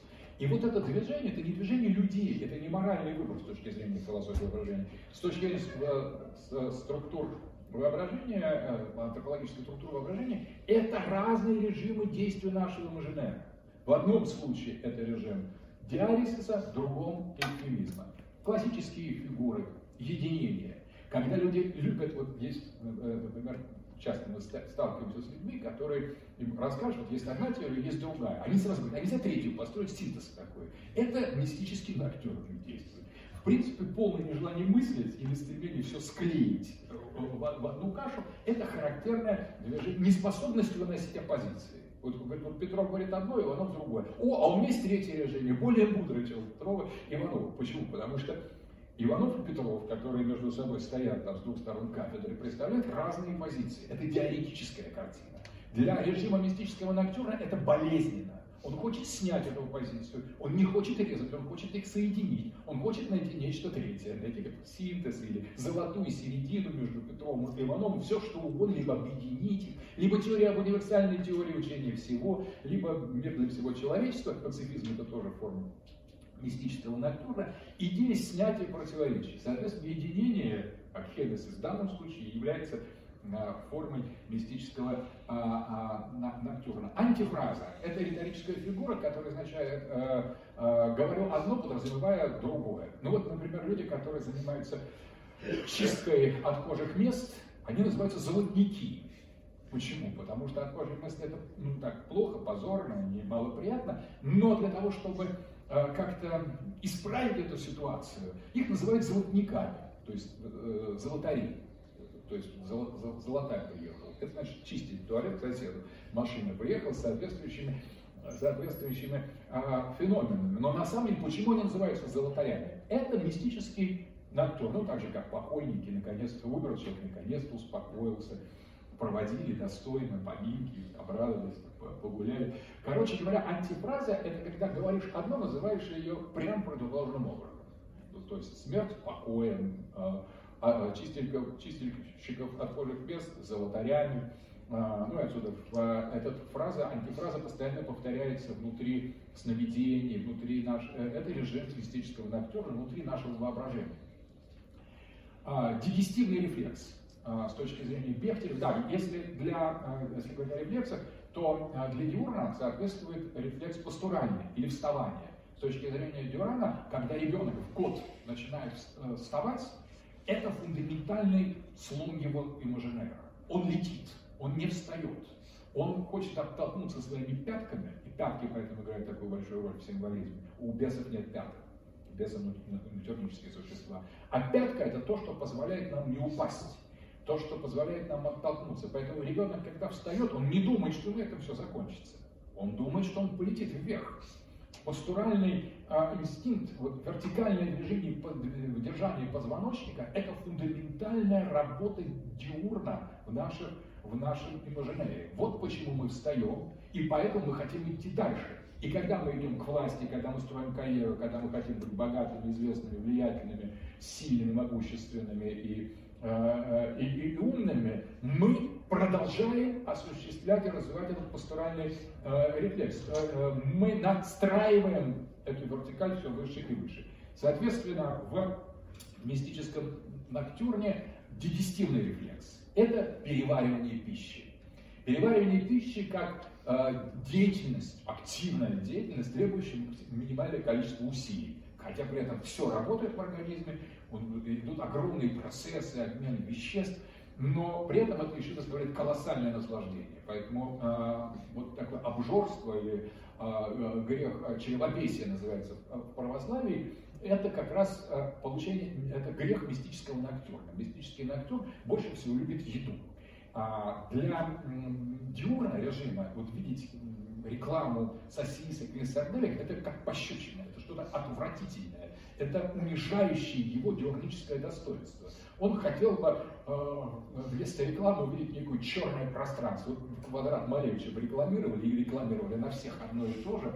Вот такой вот проезд аполлонической, диурнической кавалькады по городу когда он смотрит на рекламу, здесь черный квадрат, здесь черный квадрат, здесь черный квадрат, просто ни женщин, ни, ни обеда, ни завлечений, ни отвлечений. Великолепно, как, кстати, в Куле, священном городе Шитов, я там был даже в, в один праздник у них был, и все было в черных флагах. Я испытал настоящее наслаждение. Ходить в городе, да только все люди в черном. Все женщины в черном и в челнах это не видно, не в челнах, а в чедрах все закрыто, и только развиваются гигантские черные флаги. Вот это эм, просто праздник, ну они могли быть белыми, кстати, все равно. Э, праздник аполлонического сознания, отсутствие отвлечения. Просто ничего, аскетизм, который возжигает этот э, диарисис в этого режима. И наоборот, продукты, даже не сами продукты, а вот их реклама или огромные полки завалены. Мы не следим столько, мы не следим столько, не столько, мы следим вот совсем столько. Ну как нам нравится ходить, когда столько видов сыра, столько видов колбасы, да еще это рекламируется, еще огромные, огромные светлые, мигающие рекламы всего этого дигестивного рефлекса. Это работает мистический ноктюр мистический ноктюрн больше всего любит поглощение пищи. Он предпочтет поглощение и переваривание пищи любое другое удовольствие. Это если он в чистом виде. Потому что ребенок, по большому счету, когда жил в животе у матери, он только ел. Он все время ел и пил, ел и пил. Вот так 9 месяцев. Есть и пить. Он рос, он наслаждался. Он, в принципе, чувствовал, совершал очень много важных и полезных действий, но они все находились внутри дигестивного рефлекса. Он все время ел и пил и больше ничего.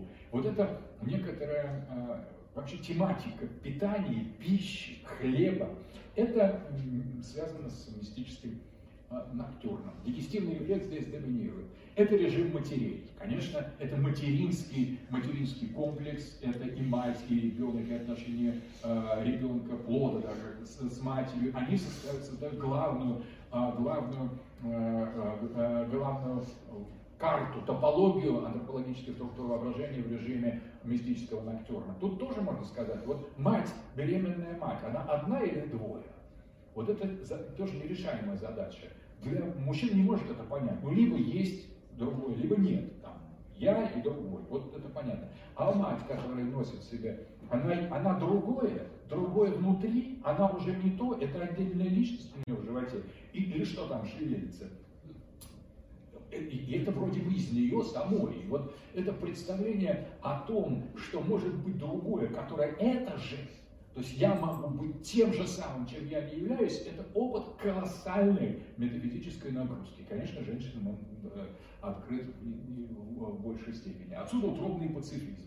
Пацифизм – это утробное состояние, когда ты в утробе, тебе не надо никакой войны, никакого расчленения, разделения, тебе все хорошо, ты только питаешься, мать является началом, концом, алифа и омегой, и мать, а не смерть, есть другое, чем ты. То есть ты сам есть а, своя собственная смерть. То есть ты и мать, и больше ничего. И ты внутри нее, и так хорошо, и границы нет. И ты, в принципе, можешь считать, что так будет всегда, хотя не всегда так и будет. Соответственно, переход от солнца к огню и от цвета к цвету, это переход из режима диурна в режим ноктюрна, потому что э, э, с, с, солнце сверху, а огонь, в, которое греет, и огонь, который палит внутри ада, это две противоположности, так структурируется воображаемый космос.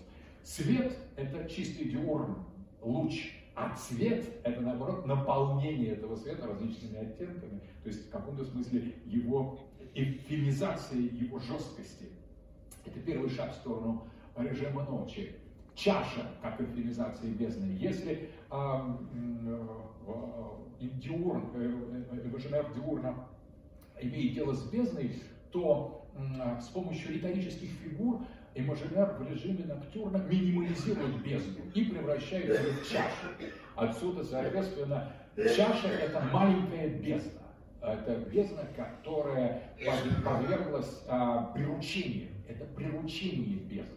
Вот что такое чаша. Это та же самая бескрайняя вещь, которая э, представляет риск. Вдруг она оказалась, э, оказалась вполне доступной самому себе. Отсюда такие фигуры, как литота в риторике. Это уменьшительно-ласкательные наименования. Или такие фигуры, как мальчик с пальчик мужичок с ноготок. Мальчик с пальчик это уже какая-то советская такая редукция. А вот мужичок с ноготок это не мальчик, это уже мужик. Он с бородой, он такой со всеми основными свойствами мужчины, но он очень-очень маленький. Почему маленький? Потому что большой мужчина опасен. Он большой, здоровый, сильный, бородатый, с волосами, с сильными руками. Не понятно, что у него, не понятно, что у него на уме. Он представляет собой угрозу определенную. А если он становится как с ноготок, мужичок с ноготок, то он остается еще мужичком, но уже с ноготок. То есть он утрачивает свою, свою, диони, э, свою диурническую опасность. Он, э, он укращается. И во, во снах, когда э, и сам ребенок это тоже мужичок с ноготок, то есть тоже уже сынок, но еще маленький. То есть он уже вызывает такое выражение, как мужчина, но он лишен того ужаса, который мужчина какими-то сторонами своей, своей мускулиноидности может женщине внушать. Вот эта идея уменьшения, уменьшительного не Саша, а Сашенька или там Машенька, все э, э, превращается в более спокойные, более удобоваримые вещи. Маленькими существами, Сашенькой, проще обладать, чем там Сашей, Сашкой, тем более Александром Петровичем, Александром Ивановичем. Это вообще попробуй обладать. Что Александр Иванович может сделать? Это вообще непредсказуемая вещь. А Сашенька, он, я вот даже то, что сделает, это все находится в рамках под контролем, все где-то в уменьшительном э, ключе. Вот это литота, операция литота в режиме э, мистического ноктюрна тоже является принципиальной. Животные, они становятся все прекрасными, они добрые, они несут зло, они не являются, не, не несут нас к смерти, потому что они несут к нас жизнь. И мы смотрим зоопарк, э, на домашних животных, везде. Мы не хотим их убивать, мы хотим, чтобы они роились, жили, э, передвигались, мы хотим их гладить. Нам так все нравится в животных. То есть зоофилия, любовь к животным, э, это мистический ноктюрн. Зоофобия, ненависть, э, таксидермизм – это э, э, диурн с точки зрения режима воображения. Совершенно другое отношение. Почему мы гладим кота? Потому что мы перешли на сторону собственной смерти, поэтому и гладим. Это вот так работает антропологическая структура воображения. Очень важная тема – это единство проглатывающего и проглатываемого в сказках. А, потому что если только тебя проглотит кто-то, это катастрофа. Но в принципе, если это же ты проглотишь кого-то, это тоже катастрофа, но для того, который это проглотил. В режиме мистического ноктюрна и то, и другое не, потребно. Поэтому, если ты проглатываешь, значит тебя должны проглотить. А на этом основана вся система охотничьих, охотничьих инициаций. Вначале они в инициации э, зверь э, убивает человека, поедает его, поэтому охотник имеет право на него охотиться. И одновременно между э, теми, кого убивают, те, кто убивает, должны существовать такое взаимно переходящее, э, переходящее отношение. Отсюда каннибализм. Каннибализм, как уверен Костру, показывает, что это не просто надругательство над трупом противника, когда варит труп, это одновременно стремление дать ему новую жизнь в нашем дегестивном состоянии. Мы его поедаем, чтобы обеспечить ему существование, чтобы он продолжал жить, продолжал жить. Мы даем ему нашу жизнь, и поэтому быть съеденным – это не только трагическая, трагическая невязка в, в судьбе, но одновременно некая сакральная воля. Быть съеденным, быть съеденным другим, чтобы жить в них – вот, э, соответственно, когда Дионисы, э, Дионисы расчленили титаны и съели, они э, дали начало человеческому роду, который состоит из титанизма и из капли с точки Диониса. Поэтому проглатывающий должен быть проглочен, убивающий должен быть убитым, приносящий жертву должен быть принесен в жертву. мистический ноктюрн действует по этой, по этой линии. Параферналии ночи, материальность, плотность, пища, обладание, богатство, деньги, драгоценности, вода, море, влага, могила, колыбель, колыбель, вместилище, корабль, яйцо, молоко, мед, краски, живот, чрево, утерус, большинство женских персонажей религии, дитя, карлика, эльфы. Эти фигуры – это параферналия мистического, мистического ноктюрна, там, где они появляются, значит, сразу же на имажинар акцентируется в этом направлении. Здесь довольно э, таким образом мы подходим к последней части, к драматическому ноктюрну. Драматический нам уже мало времени, э, складывается совсем кратко, все остальное можно в книге прочитать, складывается между диурном и мистическим ноктюрном. То есть лучше всего он описан в фигуре танца, танца танго. Танго – это ну, парадигма драматического ноктюрна. То есть вначале ведет мужчина, потом ведет женщина, вначале ведет потом опять снова мужчина, потом женщина. И кто является главным, непонятно.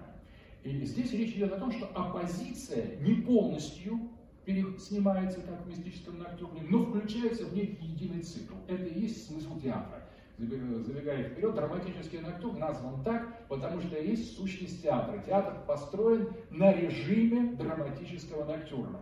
Если диурн – это больше война, это философия, это логика, это математика, это политика, диурн.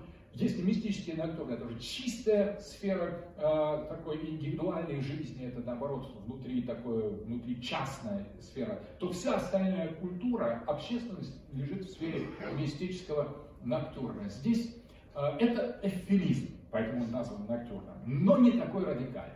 То есть ты смягчаешь, но не до конца. Враг не становится твоим другом, смерть не становится твоей э, искомой целью. Э, животные могут вызывать как какую-то симпатию и нежность, так и одновременно подозрение. Ты готов к тому, что кот в какой-то момент, повернувшись не тем боком, бросится на тебя, цепится и начнет царапать твое лицо.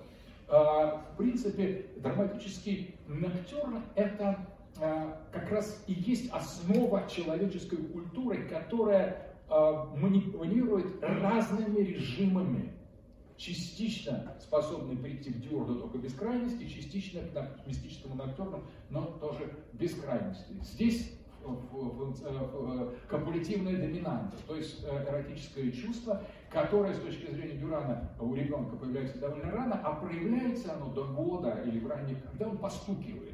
Повторение одного и того же движения является некой э, копулятивным э, рефлекс. Когда мы что-то одно и то же повторяем несколько раз, постукиваем, значит, мы вызываем этот режим, который и лежит в основе эротики как таковой. Эротика – это объединение двух без снятия их различия, но одновременно без превращения их и в одно целое, и без разведения их на дальние, на, на дальние полюса. Потому что для диурна мужчина и женщина даже строго находиться в разных местах. Если мужчина здесь, то женщина там, и наоборот. Если с точки зрения мистического ноктюрна женщины и мужчины всегда находятся в неразличении, просто одно от другого разделить просто невозможно, кто мужчина, кто женщина, все в целом равно матерь, мать, матерь, матерь природа, Гайя, там, гуманизм, толерантность, все вместе слеплено бесконечным числом щупалец, то э, как раз э, э эротика, где есть и различия, и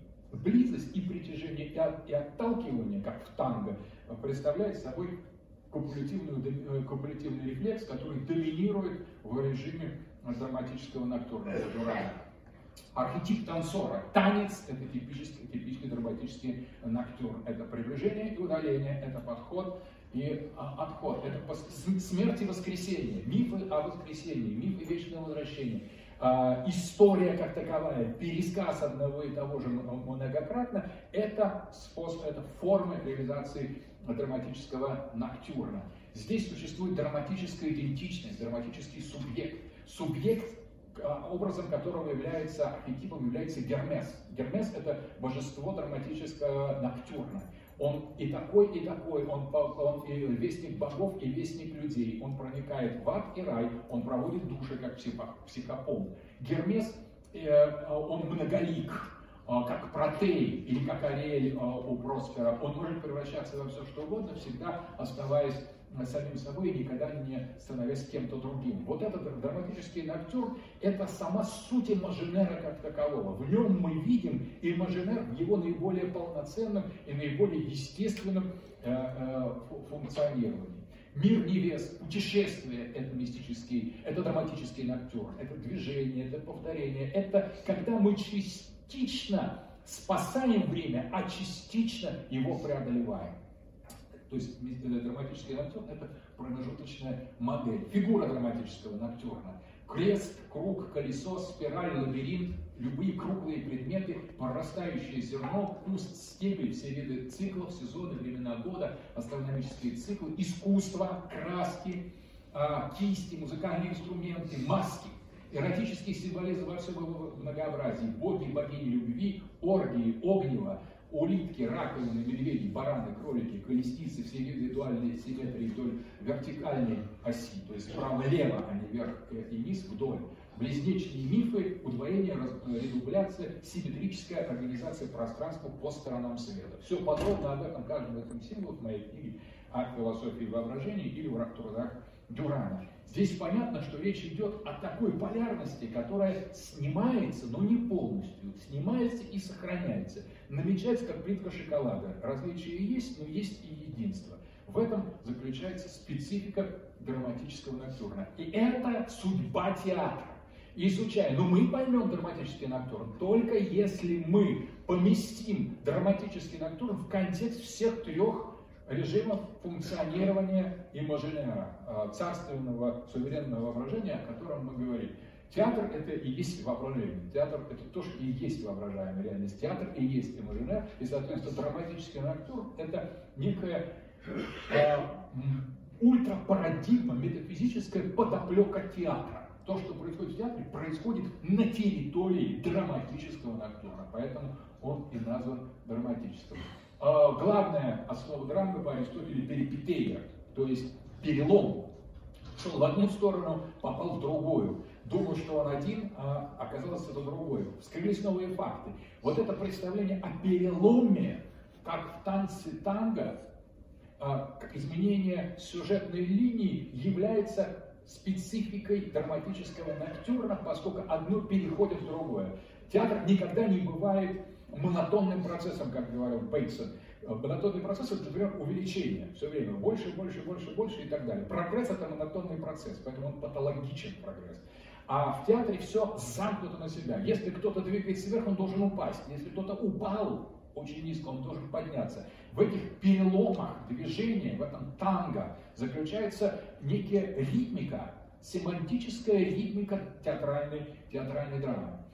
Э, соответственно, если кто-то э, в «Сон летнюю ночь» у Шекспира, если э, кто-то боком должен стать ослом, если кто-то осел должен стать человеком, золотой осел, Апулей, превращение человека в животного, животного в человека, перипетея, как перелом, необходимый перелом составляет основу драмы.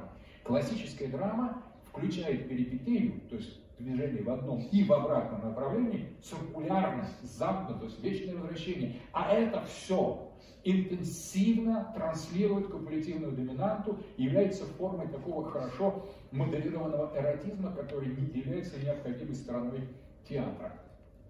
Соответственно, да, и, собственно говоря, мы заканчиваем.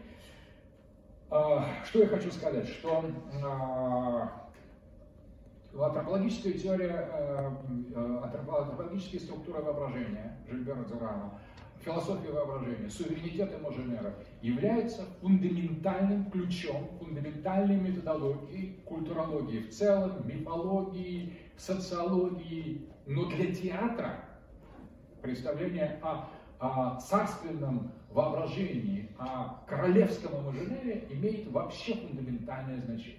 Театр – это об этом.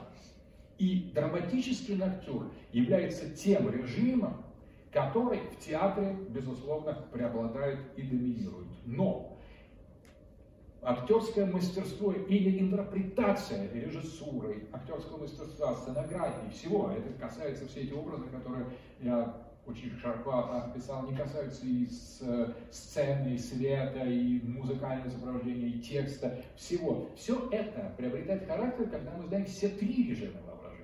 Вот тогда наша интерпретация содержания театрального произведения, произведения искусства шире в целом, театр это такое, есть искусство как таковое, из него все остальные, музыка из него, и танец из него, все из него, даже философия частично э, э, из него. Поэтому на самом деле, как искусство искусства, театр является приоритетной зоной для привлечения методологии а, теории воображения, такого суверенного, теории суверенного воображения. И человек, как имажинер, это человек театральный, это человек творческий, творящий, играющий, создающий.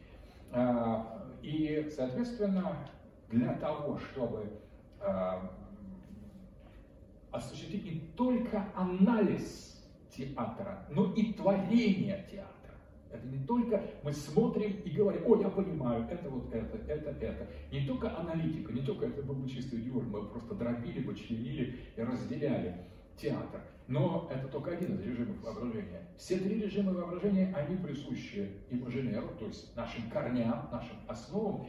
И в театре они так или иначе участвуют, участвуют все три. Но преобладает драматический натур, поэтому он назван по Дюрану, а, Жильбера Дюрана драматическим. Еще раз я приглашаю прочитать, если вас заинтересовало. Да, я делал на, на телеканале «Культура» э, лекции по поводу Жильбера, Жильбера Дивана. В социологическом факультете читал курсы, все это есть видео, есть э, множество материалов э, и в интернете, в открытом доступе, все это можно посмотреть. Но это, пожалуй, э, главное, потому что здесь мы переходим как раз к практике театра к практике, именно к практике, а не к технике, к практике театра, которая имеет дело с этим царственным воображением.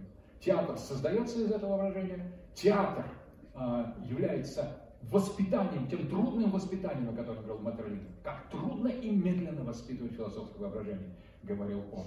И вот как это, э, театр является воспитанием трудным и медленным этого суверенного воображения, одновременно это наше соучастие, это наша семантическая включенность в процессы, это ключ к игре, это ключ к творению драмы, это ключ к поэтическому истоку драматического и театрального искусства, э, этот живой практический э, метод и одновременно прекрасная интерпретационная герменевтическая система. Благодарю вас. Следующая лекция будет посвящена антропологии метафоры. То есть какой, как человек живет в отношении с метафорами. Тоже много неожиданного будет. Всего доброго.